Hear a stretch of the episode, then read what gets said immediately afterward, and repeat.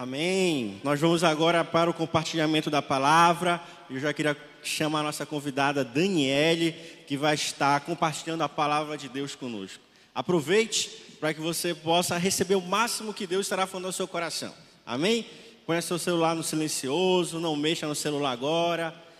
Pegue a sua Bíblia e vamos juntos apresentar a Deus o nosso melhor culto. Amém?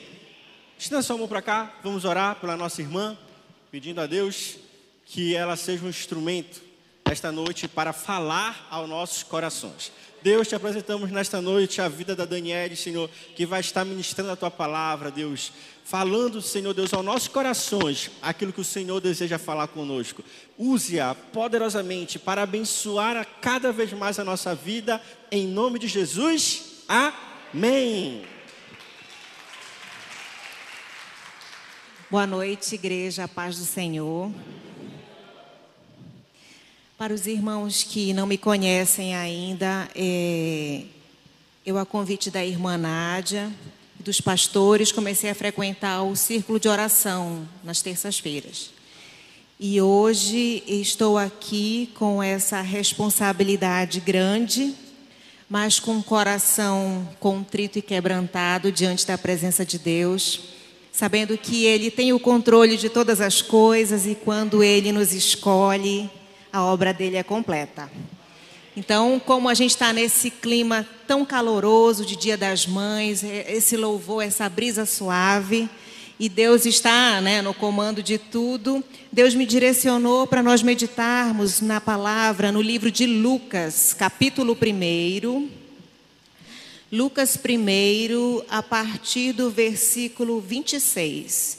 Vamos ler Lucas, capítulo um, versículo vinte e seis até o trinta e oito. Os irmãos encontraram? Amém?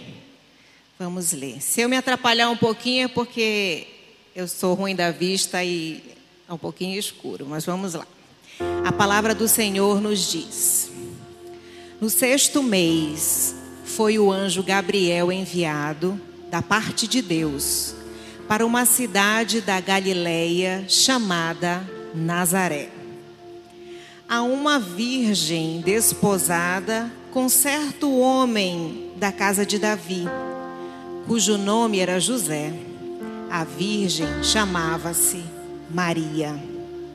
E entretanto, o anjo, aonde ela estava, disse: Alegra-te, muito favorecida, o Senhor é contigo. Ela, porém, ao ouvir esta palavra, perturbou-se muito e pôs-se a pensar no que significaria esta saudação. Mas o anjo lhe disse: Maria, não temas, porque achaste graça diante de Deus. Eis que conceberás e darás à luz um filho, a quem chamarás pelo nome de Jesus. Este será grande e será chamado Filho do Altíssimo. Deus, o Senhor, lhe dará o trono de Davi, seu pai. Ele reinará para sempre sobre a casa de Jacó, e o seu reinado não terá fim. Então disse Maria ao anjo: Como será isto? Pois não tenho relação com homem algum. Respondeu-lhe o anjo: Descerá sobre ti o Espírito Santo, e o poder do Altíssimo te envolverá com a sua sombra. Por isso, também o ente santo que há de nascer será chamado Filho de Deus. E Isabel, tua parenta, igualmente concebeu um filho na sua velhice, sendo este já o sexto mês para aquela que diziam ser estéril. Porque para Deus não haverá impossíveis em todas as suas promessas. Então disse Maria: Aqui está a serva do Senhor, que se cumpra em mim, conforme a tua palavra. E e o anjo se ausentou dela. Amém, queridos? Quando eu estava meditando nesta palavra ontem, já na virada do, do dia de ontem para hoje, e eu fui tomada de uma brisa tão agradável do Senhor. Essa palavra é tão linda, que fala de uma promessa da vinda do nosso Messias, do nosso Deus, né? E a palavra, ela fala de uma mãe. E aí eu comecei a meditar dentro da palavra da Bíblia sobre as mães que nós temos como referência, que o Senhor nos deixou. Somos todas diferentes. Não existe um modelo de mãe. Somos imperfeitas, mas tentamos acertar todos os dias para para garantir um lar harmonioso, um lar de amor, de paz. E, e essa caminhada, ela só é possível com o Senhor, né? Porque é Ele que nos dá a sabedoria, que nos dá a graça e nos faz tão diferentes, mas ao mesmo tempo tão iguais, tão imperfeitas, mas tão completas na obra que nós fazemos. Porque tem dia que acertamos, tem dia que erramos, mas mesmo assim nós não desistimos e continuamos a lutar em todo o tempo para cumprir essa linda missão, que é a missão de mãe.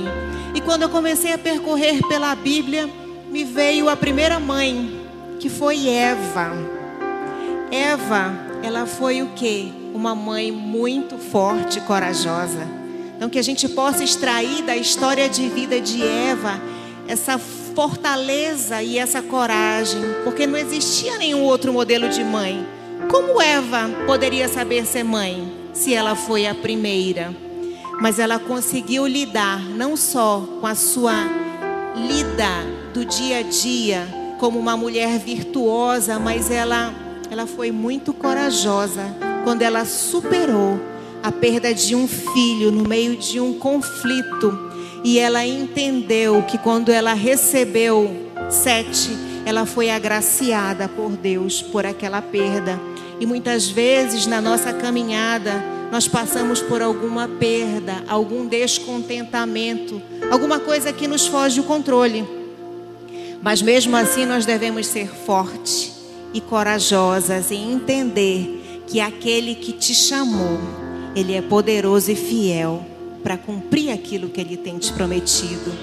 Quando, quando eu... Aí eu adentrei mais um pouco e fui na história de Joquebed, mãe de Moisés. Que mulher foi essa, né, gente? Uma mulher destemida. No meio daquele contexto de uma grande confusão, ela não teve medo, ela protegeu o seu filho, porque assim somos nós. Quando Deus nos envia um filho, ele não é nosso. Nós temos apenas a missão de conduzi-lo, de encaminhá-lo pelo caminho. A palavra de Deus nos diz, né? Encaminha o teu caminho, envia o teu caminho, ensina o caminho do bem, que ele nunca se perderá. E ela garantiu naquele momento que ele era o quê? Pequenino, que ele era impotente. Ela garantiu a segurança dele para que o plano de Deus se cumprisse, porque Moisés foi o libertador do povo, né? Então Joquebed, ela traz um grande exemplo para nós não desistirmos em meio à dificuldade, porque o Senhor, Ele nos dá força, Ele nos dá estratégia, Ele nos dá graça para nós superarmos todos os obstáculos que se levantem diante da nossa missão, dessa linda missão. Aí fui mais um pouquinho e caminhei no livro de Esther. A palavra de Deus não fala que Esther teve um filho, mas Esther, a rainha Esther, foi a mãe de uma grande nação. Quando ela achou graça no meio daquele povo, a qual ela, ela participou de uma disputa entre mulheres bonitas, valorosas, para tomarem a posição de rainha, e ela achou graça, não só diante do rei, mas ela achou graça diante de toda a sua caminhada, até chegar à presença do rei. Porque Deus tinha um plano na vida desta mulher, porque através da vida dela, ela ia salvar um povo, uma nação. Então que nós possamos, como mulher, apesar de muitas vezes caminharmos com tantas obrigações, com tantos afazeres, mas que nós nunca percamos a graça de ser mulher, de sermos amáveis, de sermos femininas, de sermos amorosas e acolhedoras, porque foi para esse papel que Deus nos chamou. Nós somos fortes, mas nós somos frágeis. Nós temos autoridade, mas nós somos perdoadoras, nós somos pacificadoras, nós somos aquelas que estão ali no meio para intermediar para o bem comum de todos. Então que a gente possa ter sempre essa graça diante das, de todas as circunstâncias do nosso dia a dia. Aí eu fui mais um pouquinho, fui lá na história de Samuel. Ana, que mulher constante, que perseverou, ela não desistiu. Ela sofreu muita afronta, ela sofreu tanta humilhação, mas a, a certeza e a fé que ela tinha em Deus era tão grande que ela fez uma promessa. Ela disse: Senhor, quando tu me deres, eu vou entregar ele para a tua casa como sacerdote. E assim Deus cumpriu aquilo que ele tinha na vida de Ana. Então é necessário que a gente seja constante na presença de Deus, para que ele possa, no tempo oportuno, no tempo certo, operar tudo aquilo que ele tem preparado para as nossas vidas. E aí eu fui mais um pouquinho e fui lá na história do, de Salomão. Betseba.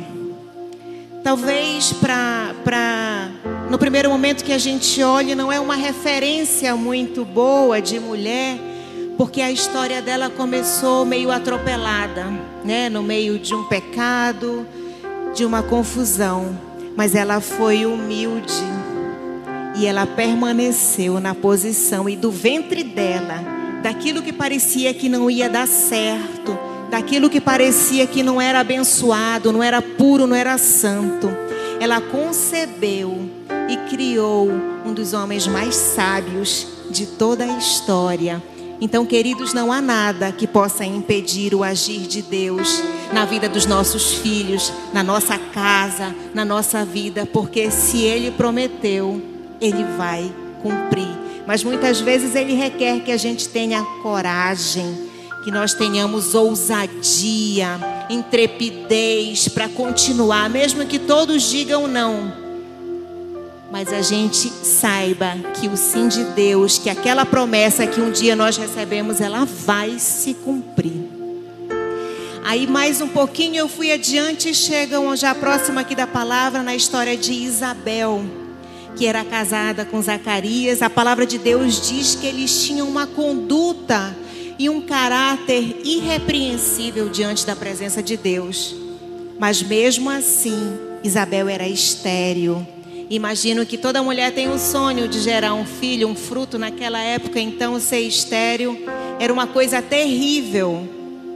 Mas Isabel foi uma mulher obediente. Ela nunca deixou de servir. Ela nunca mudou o seu caráter, a sua conduta, por causa talvez de uma frustração que ela tivesse lá no oculto, no profundo, que ninguém conhecesse.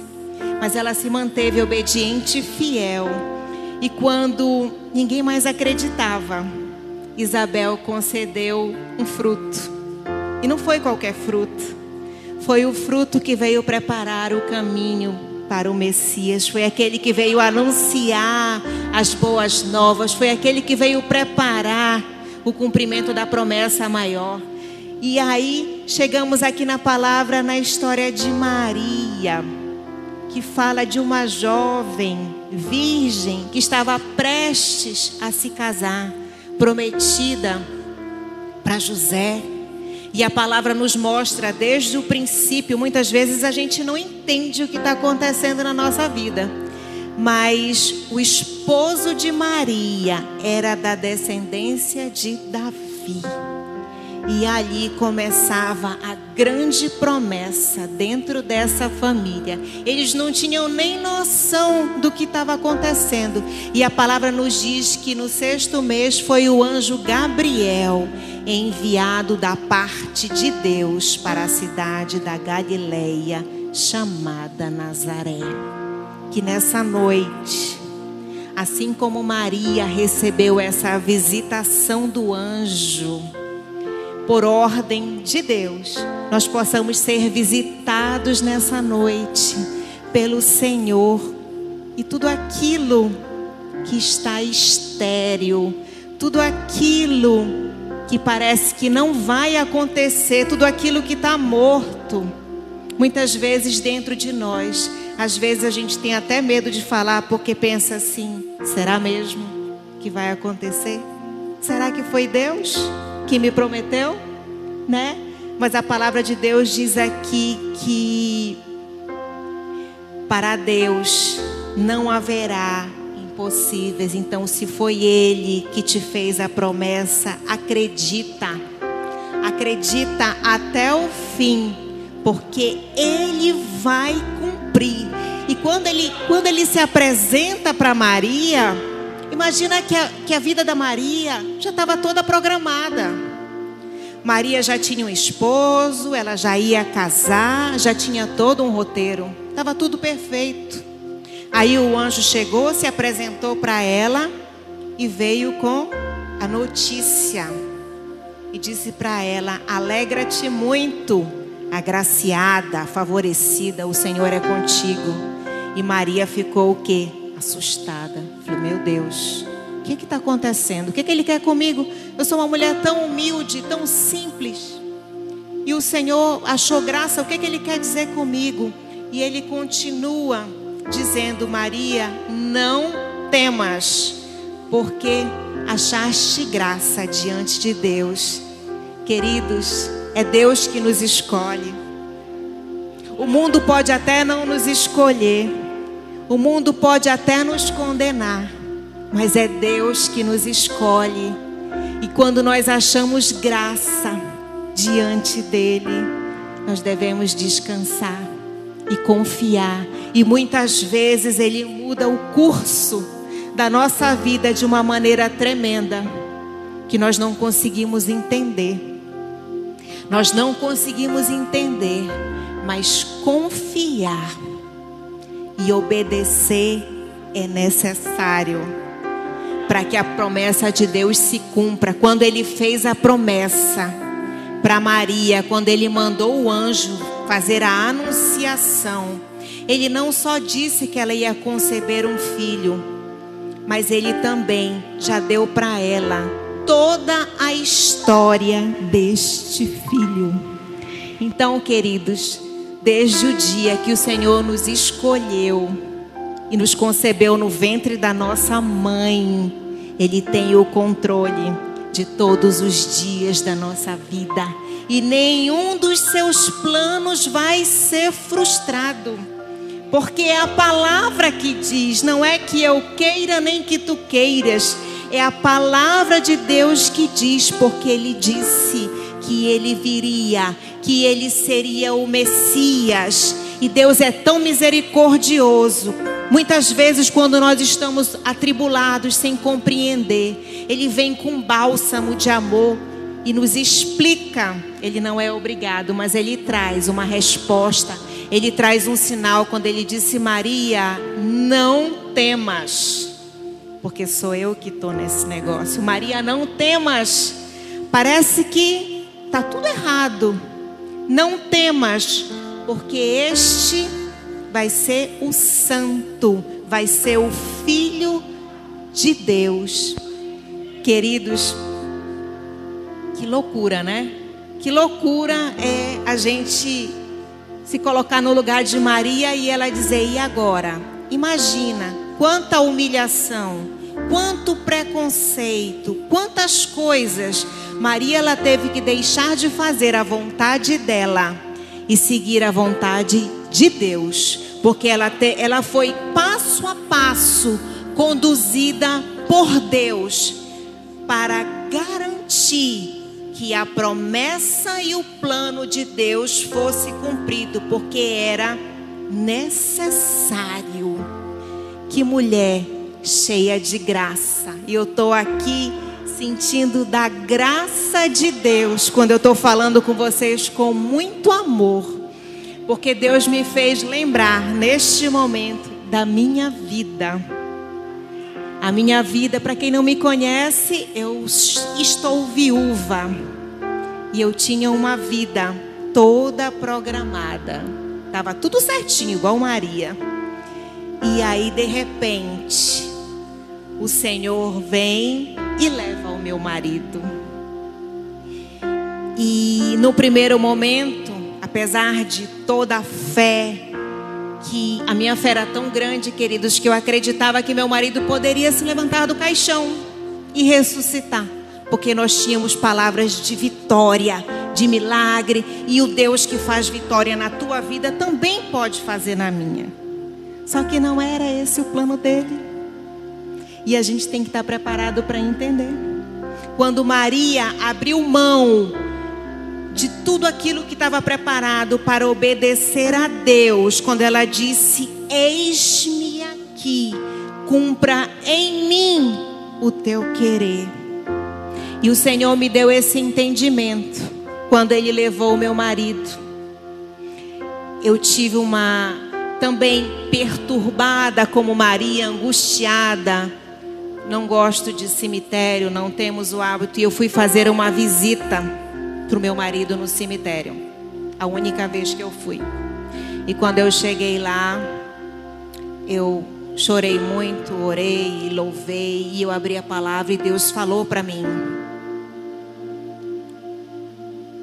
Moisés, eis que meu servo está morto, levanta, que agora és tu que vais atravessar esse povo e levar até a terra prometida.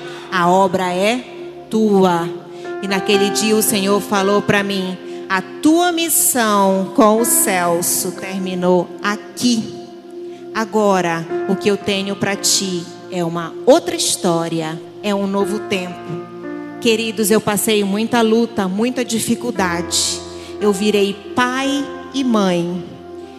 E não é fácil ser pai e mãe de adolescentes, mas todas as dificuldades e todos os desafios que eu passei, queridos, valeu muito a pena, porque hoje eu estou aqui. Valeu muito a pena porque eu pude crescer. Valeu muito a pena porque eu pude aumentar a minha intimidade com Deus. Muitas vezes eu tinha vontade de fazer um sopão de madrugada, eu tinha vontade, mas eu não conseguia, porque eu tinha uma rotina de vida. Mas Deus tinha um plano diferente para mim. E chegou o momento do cumprimento da segunda parte da minha vida, quando eu comecei a caminhar sozinha. Aquela mulher muito cuidada, mimada, cortejada, amada, que tinha segurança num varão, que era um, um servo com um caráter irrepreensível, que deixou um grande legado, se sentiu desamparada e sozinha. E eu entendi que a minha fortaleza, ela estava no Senhor. E que obedecer e me submeter a vontade de Deus era o melhor caminho, era a garantia de que tudo ia ficar bem. E quando eu comecei essa jornada, queridos, grandes coisas Deus fez na minha vida, na vida dos meus filhos. E semana passada, quando eu estava indo para a fazenda é, visitar um trabalho, eu vim meu filho dirigindo, eu do lado. Meu filho vai fazer vinte e dois anos, o mais velho. E eu vim orando em espírito, louvando e chorando e dizendo: só o Senhor é Deus. Porque quantas vezes eu fui para aquela fazenda, para aquele ramal, sozinha, chorando, porque não tinha ninguém para me acompanhar. E hoje eu posso dizer que eu tenho um grande amigo, um homem forte, que ainda é um jovem, mas que muitas vezes a vida nos conduz a amadurecer mais rápido, porque é necessário para o cumprimento do plano de Deus. Então, queridos, eu quero dizer para vocês que se em algum momento da tua vida, seja agora, eu não sei, mas alguma coisa fugiu do controle, eu te digo, não temas, porque Deus achou graça na tua vida.